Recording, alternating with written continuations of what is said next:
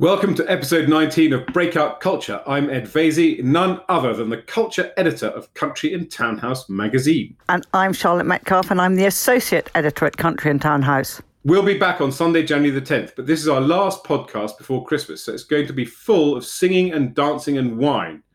Charlotte and I are off to celebrate with a glass of Santa Cecilia from Planeta, which we are assured by the great wine company, now our sponsor, that it tastes as delicious with Christmas feasts as it does in the blazing Sicilian sunshine. And I can actually vouch for that, having sampled some uh, secretly before this. Um, and you can get your Santa Cecilia and many, many more, as the Great Wine Company has all kinds of wines and champagnes to suit all palates from their website, which is greatwine.co.uk. They have a great selection from all over the world and even have biodynamic, organic, and vegan wines. They'll deliver anywhere in the UK, so make sure to stock up for Christmas. I have to say, trying to say something like drink Santa Cecilia in the blazing Sicilian sunshine sounds like a test for whether or not you've had one or two glasses of Santa Cecilia in the Sicilian sunshine. As you can tell, I've yet to imbibe, but it's sitting there winking at me seductively. And also, because I haven't drunk any, I can remember to remind you and every listener on this podcast that you will get 10% off any wine or champagne from the website greatwine.co.uk until the end of January. You just have to use the code breakout, all one word, capital letters. Any regular listener to this podcast will know how much I love ballet and dance. We try to cover it as much as possible, but with half an hour a week, we don't always manage to do enough as we'd like. So I'm delighted to say that today we're going to be talking about two brilliant Christmas dance treats. The Nutcracker at the Royal Opera House and Hans Christian Andersen's The Little Match Girl at Sadler's Wells. Yes, and we're going to start with The Little Match Girl because it's been reimagined to have a surprise, magical, and hopeful ending, which is something we're all very much in need of at the end of 2020. I last saw a production of The Little Match Girl at the Globe about two years ago, and it was actually rather devastating, though very moving. So I can't wait to hear about a more upbeat version. And we're lucky to have with us today the choreographer and director of this new version, Arthur Pita. Good morning, Arthur. Good morning. Thank you for having me. Well, thank you for abandoning your rehearsals. I know the show starts any day now on the 17th of December. So we're very grateful to you for sparing us the time. So tell us how this is going to differ from the usual rather tragic story. Yes, um, it's a it's a really tragic story, and um, it's uh, you know I think that's what often people um, avoid it. And the moment you say um, the little match girl, people often go, "Oh, that's that sad one." Um, so when I started thinking about it, I was trying to think of a way out of out of that sad moment. But obviously, we all know she dies um, in the snow, impoverished, and was trying to seek help from people trying to sell matches. No one bought her matches, and she froze while making her last wishes. Her and basically meeting her grandmother, who takes her to heaven. At the time of um, creating the piece, I was actually watching um, a documentary about astronauts, and um, there was a very profound moment when the astronauts were talking about looking back at the Earth when they were out of space and how touching and how moving it was to see the planet and, and how, what, a, what a beautiful planet we have. And it made me think about, you know, this time of the year when it comes to the end of the year and we all start to reflect back. And especially this year, we start looking back at our lives and we look at everything that's happened. So in a way, I kind of wanted to find something that was kind of this, this bird's eye view. And I just thought, well, wouldn't it be lovely if her grandmother just took her to the moon so that we could, we could, uh, you know, have the sense of this afterlife or perhaps a, a dream dreamlike uh, afterlife. But also, you know, when you're presenting work, especially something like a Christmas show, to many different people of different ethnicities, a diverse audience with a lot of different backgrounds, with religious backgrounds, you know, I didn't want to go to that um, sort of Christian heaven place, which is what Hans Christian Andersen had written. But I would, I wanted to try to find a place that was that everyone, you basically would look up in the sky and see. Oh, it's amazing! But also, you've set it in Italy, haven't you? Why, why did you do that? Yes, well, um, there's some there's some text in it, and there's some singing in it, as a as well as a lot of dancing. And um, the moment I started thinking about it being in English, um, it just started sounding like um, Oliver Twist, you know, an orphan child in London, and uh, you know, kind of selling matches, and you know, obviously making the the word match uh, matches in Italian is uh, fiammiferi, And yeah, so much you, nicer. Oh my goodness. It's a beautiful yeah. word, yeah. and actually, the name of the Little Match Girl, and it's a real Italian name, is Fiammetta, which means flame. Also, another influence that I wanted to bring um, to a family audience, to a young audience, which was my influence of Fellini. So when you watch a Fellini film, the language isn't important at all. It's almost just like sort of a texture. You know, what you're really looking at is the imagery. So I wanted to create this um, really this faraway place that I knew most of the audience wouldn't understand the language, but the texture would just become almost like uh, you know like a like a lovely kind of uh, flowing sound, and actually, it's been really interesting because not once has any has any of the kids or any of the children or any of the families uh, gone, "Oh, why is it in Italian?" They all just they kind of sometimes guess what the language is, and then they just follow on what's happening because it's quite straightforward. But in a way, it's almost the experience of watching um, watching a foreign film, but really with the imagery. So uh, and Italian is such a beautiful poetic language, but also it's very easy on the ear. So it's very easy to sing. It's very, you know, it just rolls off the tongue so beautifully. So what's the ratio of dance to opera then in this? Oh no, there's, there's, we have one main aria, which is sung by the grandmother, uh, which we call her uh, Nonna Luna. And then there's, there's a few, there's a kind of, there's a family that, like a singing family basically, that the little match girl meets and, uh, and she's trying to get help from them and trying to sell a match to them. They're quite nasty nasty to her. Um, they're quite gluttonous. You know, they, they really sort of overshop, overspend, and are, quite uh, cruel. You know, they are really the villains of the piece. So they do some singing, but there's generally there's dancing throughout. So, you know, she meets um, a character there's who's a lamplighter who comes and lights the lamps on the streets. She has a game with him. She on when she goes to the moon, she has a duet with the astronaut uh, who's who has a moon landing, and she has a lot of solos. And when they sell the matches, the matches are done through expression of dance. So she kind of uses text, but there's constant movement um, throughout. So I would say it's a kind of, it's a bit of a triple threat, the show. You know, they're singing, acting, dancing, but I would say that the majority of the piece is definitely dancing. It's definitely a dance show. This is the first time you've done the, the Little Match Girl, isn't it? But it's been on, I think, for six years at Sadler's Wells. Yes, this there's is something the... about there's something about it that audiences love.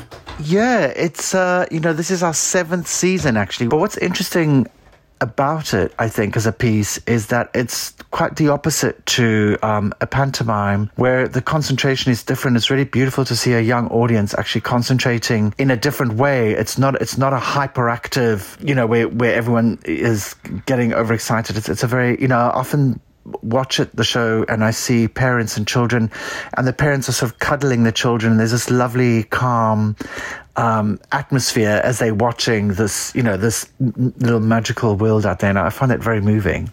Oh, well, I think we're going to hear a little snippet of it, aren't we now? What are we going to hear? We are going to hear um, a snippet of the aria called Nonna Luna, which is when um, the, the grandmother takes the little match girl to the moon.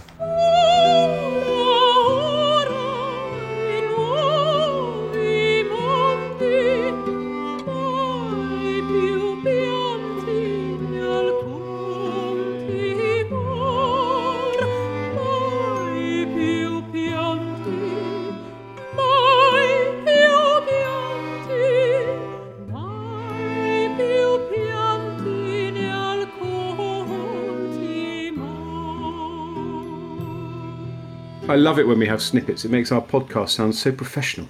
well, not with your dog in it, Ed. Yes. Um, it's, the, it's the washing machine today. Oh, it's a washing machine.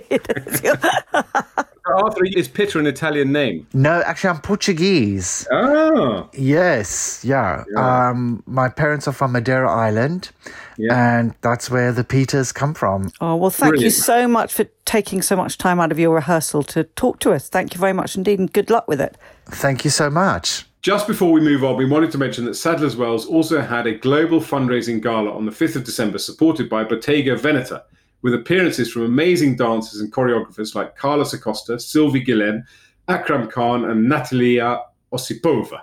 And if you missed it, please don't despair because you can still see it on Sadler's Wells' YouTube channel until the 5th of January. It's free to watch, and we'll put all the details of that up on our website. Now, did you know that the tradition of sending Christmas cards was started in 1843 by Henry Cole, the founding director of the V&A. Actually, I did know that amazingly. One of the trivial facts I did know. Henry Cole did actually commission and send the first Christmas card. Well, now there's a festive display of over 100 original Christmas cards dating from the 1950s to the present day, made and designed by celebrated British artists like Edward Bawden, Ben Nicholson, and John Piper. The exhibition is called Christmas Greetings and it's on at the Pallant House Gallery, which is a jewel of a gallery that Charlotte and I love in Chichester. And it's on until 12th night on January the 6th. Yes, I agree with that. It's one of my absolute favourites, and I cannot recommend Pallant House Gallery more highly as a bit of a cultural break for anyone wanting some time off from Christmas shopping and all the high street crowds, which don't seem to be socially distanced whatsoever. Well, that's um, outside now, Harrods, wasn't it? Terrible. Oh, terrible! Oh, yeah, I couldn't and, get in. I bet you weren't trying to get Why, into you, Harrods. It's my local. Anyway, carry on. anyway, for those who don't know it, Pallant House Gallery is housed in a beautiful Georgian building with a clever contemporary addition, and it has a gorgeous courtyard full of pleach trees. That's one of the nicest places to have lunch or coffee on a summer day and even a winter day because that's now open again. But really, as if determined to rise phoenix like again from the ashes of lockdown, Pallant House is really pushing the boat out because alongside its Christmas cards display, it's mounting two major exhibitions. And here to tell us about them is the gallery's director, Simon Martin. Good morning, Simon. Good morning. It's great to have you with us, and you've got a lot to tell us. So, start with your Richard Hamilton retrospective. I've got a Richard Hamilton print actually. I think it is called respective, isn't it? You're going to have to talk us through that rather than retrospective. Oh, These, I, um, thought, I thought it was a Charlotte typo on her carefully Well, no, talk that's what us I through the Richard Hamilton respective. Simon's gone completely silent. So, who, are these, Richard... who are these two balmy people? So, Richard Hamilton respective. In fact, respective is actually a pun, and it's the title of one of the works in the exhibition. We have a really wonderful collection of pop art at Pallant House Gallery, and included amongst this is a strong group of works by Richard Hamilton. He was, of course, a key figure in British art of the post war years, and in many ways, the person who defined the early years of pop art when he described it in terms of mass culture, popular, transient, gimmicky. And he was, in some ways, quite a cerebral artist. And he was very, very interested in international modernism, and particularly in artists such as Marcel Duchamp. And so this is an exhibition which is almost entirely drawn from Pallant House Gallery's collection. And it features 20 paintings, sculptures, and prints, and then about 30 works from our archive. And so it's a really group, rich group of works. And it takes us from 1951, where Hamilton was starting to get involved with the Institute of Contemporary Arts in London. And we have posters that he designed for the James Joyce exhibition in the early 50s, right the way through to works depicting uh, Mick Jagger of the Rolling Stones after he was arrested for drugs offences. In fact, that happened in Chichester. And there's a really remarkable work called Swinging London. It was the title um, was a pun relating to the judge who declared a swinging sentence, and of course, swinging London of the 1960s.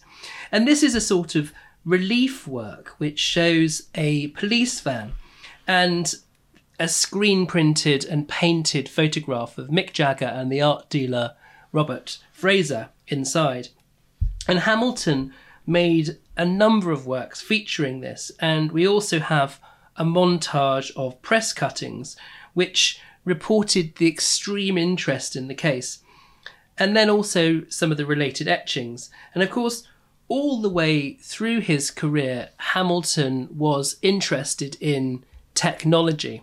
And I think this is why he was interested also in Marcel Duchamp and in the relationship between man machine, and in reproduction. And we're very fortunate to have a work that he created together with Marcel Duchamp.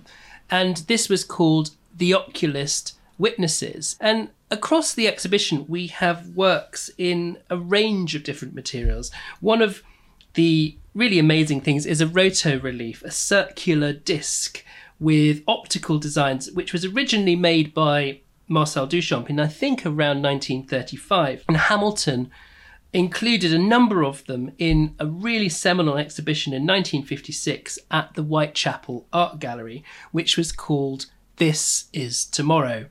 And lots of architects, artists, and theorists worked together on this. And this is really the starting point for the pop art collection at Pallant House Gallery. And so it overall the, the exhibition is a fascinating dip into the world of Richard Hamilton through a representative group of works from our collection. Well, I know that Pallant House is celebrated for your British collection. But what fewer people know, and actually I didn't know this either, is that it also has an astonishing collection of international masters, which are now the basis for your new show, Degas to Picasso. So um, this is a great, big, fantastic show. Tell our listeners what they're going to see. Well, it takes us through 100 years of modern art, and there's 47 artists, and the great thing is, it's entirely drawn from our permanent collection, which has only been formed in the last 40 years. So it starts with etchings by Manet and lithographs by Cezanne through other works that we've recently acquired.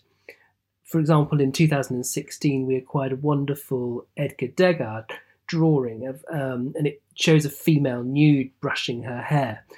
And this work, in a way, has the most interesting backstory in that it belonged to Gladys Deacon, who was an American society beauty who later became the Duchess of Marlborough.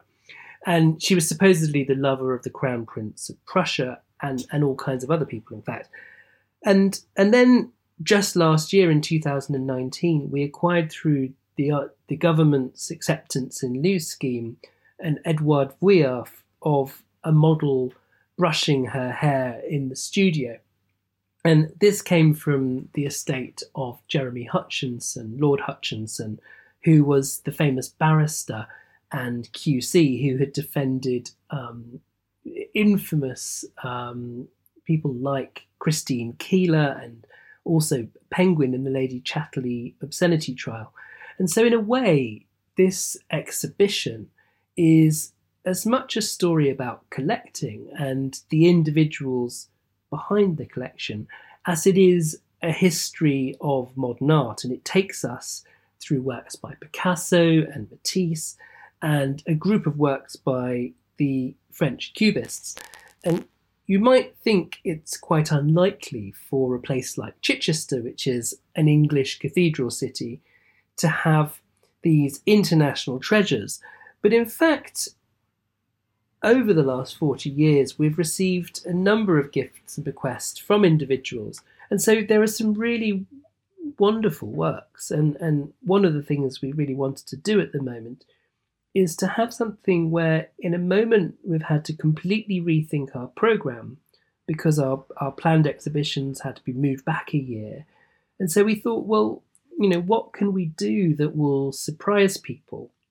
That people won't know we have. And so this is what we decided to do. We actually put this exhibition together in three months and we did a lot of conservation. Uh, we, we remounted works which we'd not shown before. And it, it's really exciting to show these. Um, there's a lot of vibrant works for these rather depressing times. And particularly when people can't get abroad easily to Europe um, at the moment, we're trying to bring international, something international to Chichester. Very unusual, actually, for a provincial gallery to build up such an incredible collection over the last 40 years. Most of the provincial galleries re- have relied on their collections having been built up in the sort of 19th century by rich plutocratic merchants. Yes, I, I think one of the things that is very interesting is the kind of collectors. And, you know, whilst we've got significant figures like Colin. John Wilson, the architect of the British Library, or Walter Hussey, who was the dean of the cathedral in Chichester, and who actually commissioned a lot of modern art himself um, in the cathedral. So, from artists like Marc Chagall, Graham Sutherland, and John Piper. But one of the most curious ones was somebody called Michael Woodford, who lived in a former council flat and started his career as a rubbish collector and became a school caretaker.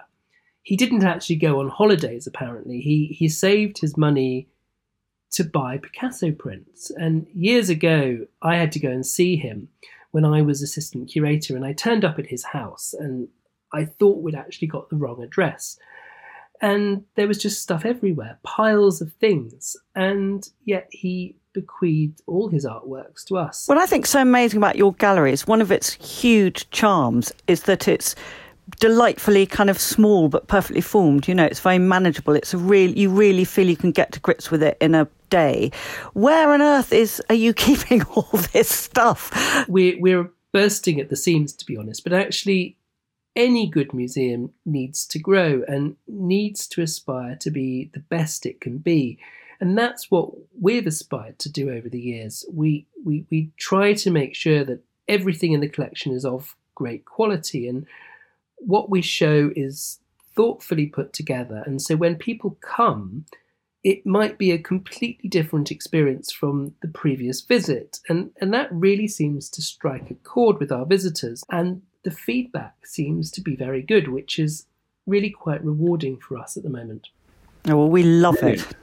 Thank you very much. What an inspiring interview. I think uh, you will have thousands of breakout culture podcast listeners descending on you in the next few weeks. So you might have to erect a marquee or something to accommodate. well, we're certainly coming. Thank you so much, Simon. Thank you very much. We want to end with The Nutcracker, a national Christmas favourite that's on at the Royal Opera House till the 3rd of January. It's a restaging of Peter Wright's two act production and features students from the Royal Ballet School alongside the full company. It needs no introduction, of course, as it's so firmly embedded in the British consciousness. So I'm just going to hand over to Kevin O'Hare, the director of the Royal Ballet, to tell us all about it. Good morning, Kevin. Good morning, Ed. It's really good to be here, and uh, it's a very exciting day because uh, uh, we're about to open the Nutcracker. Yeah. Oh, good morning, Kevin. And it must be so exciting finally to be staging this, and your students as well as the entire company must be thrilled to have a chance to be on stage. Well, your Nutcracker is sort of a, a rites of passage, really. You know, so it's it's something that all the young children at White Lodge, the Royal Ballet's junior school, uh, are involved in normally.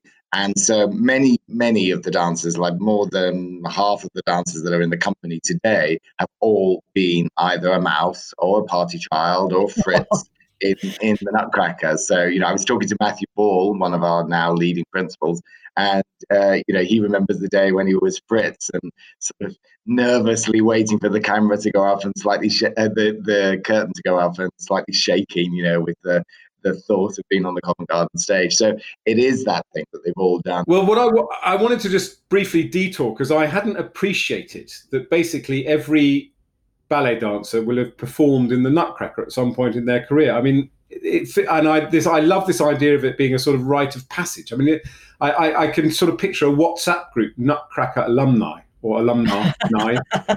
I mean, is it something that kind of bring? I know it's a really weird question. Is it something that brings ballet dancers together? Which Nutcracker were you in? Yeah, exactly. I mean, I think it, there is something of that, you know. And funny enough, I was at that little period of time when when I was at the Royal Ballet School at White Lodge where they didn't do the Nutcracker. So in the sort of late '60s, early '70s, there was a version of the Nutcracker by um, Rudolf Nureyev, and so they did that. And so the year I joined in second year of the White Lodge, and the year before me did the last ever um, run of the New Nureyev Nutcracker. And so they were all full of stories of it. So my era felt very left out. And then in 1984, um, Peter Wright uh, uh, put together a new version of, of of the Nutcracker, and that in different uh, guises. It's been slightly changed over the years, but um, it's been going for that long now, and we generally perform it every every year. Sometimes I give it a rest, and and Sod's Law, I gave it a rest last year, thinking, oh, everybody would like a little break, and so we give Coppelia, and now of course it's like I, you know, really, especially if we weren't going to do it this year, would have been a bad move. But so that's why I'm thrilled that we've got it this year. It, we've forensically gone into every little detail of of the production from from the moment the curtain goes up to every scene wherever we can we've sort of mitigated any contact with people and and partnering so for instance the, the famous waltz of the flowers which is towards the end of the ballet um, we've managed it with nobody actually touches each other in the whole thing. And actually if you came to see it you wouldn't realize i don't think. We've snipped a little bit and uh, as I as I do tend to say, no, every show is about 10 minutes too long to be honest. So you know, so 10 minutes off is a good thing i think. And so it's very sharp very tight and uh, but all the things that you want about nutcracker are there even up until the general rehearsal yesterday, we were masked on stage with the costumes. Sometimes, sometimes people went, I can't put my mask on because I got my wig and it's going over my ears. And how am I going to?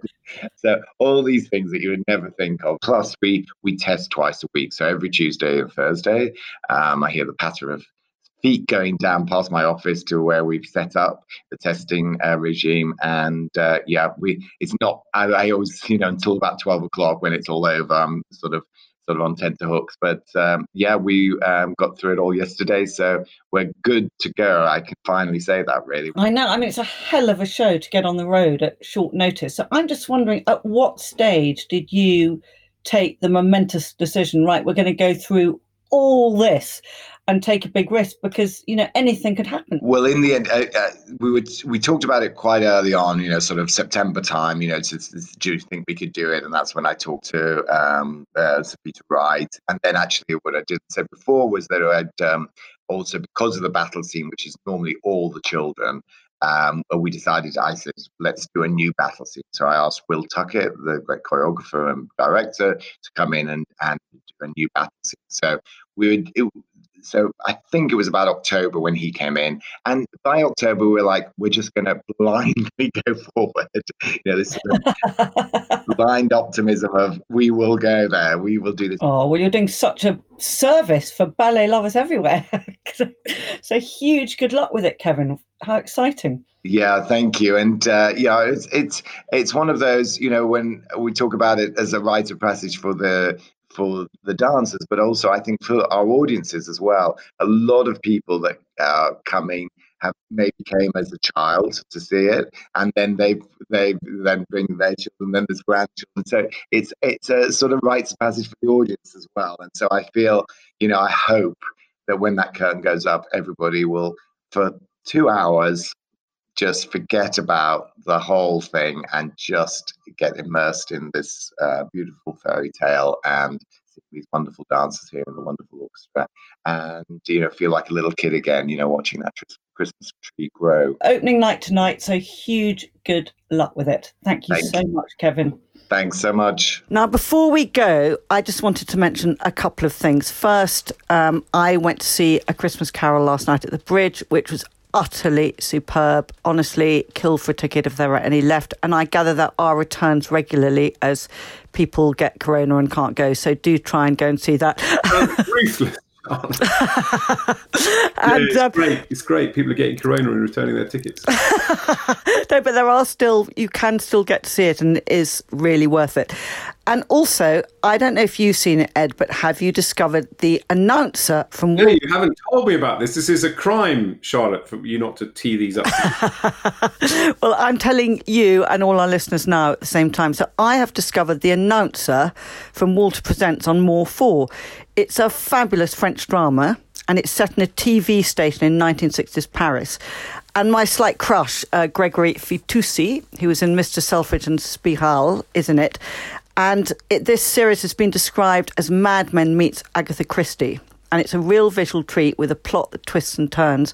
So if you think you've waded through all the usual box sets, here's one you might just not yet have got round to looking at, and it really is a delight. I'm watching This Is Us, which is a terrible sort of saccharine US drama, which uh, is a, apparently an amazing phenomenon. It's been around since 2016, so I've got five series to catch up on. And um, it's sort of uh, heartbreaking and tragic. It's about a family which has the kind of perfect husband and wife Uh, they have twin ch- son and daughter, but they also adopt a third child. And it works incredibly well because it sort of follows all their lives into adulthood and uses flashbacks. So, one episode you're watching the story of the parents meeting and getting married, another one you're watching the grown up children navigate some crisis. And it's uh, utterly, utterly addictive. It does get a bit too much sometimes in terms of the kind of saccharine.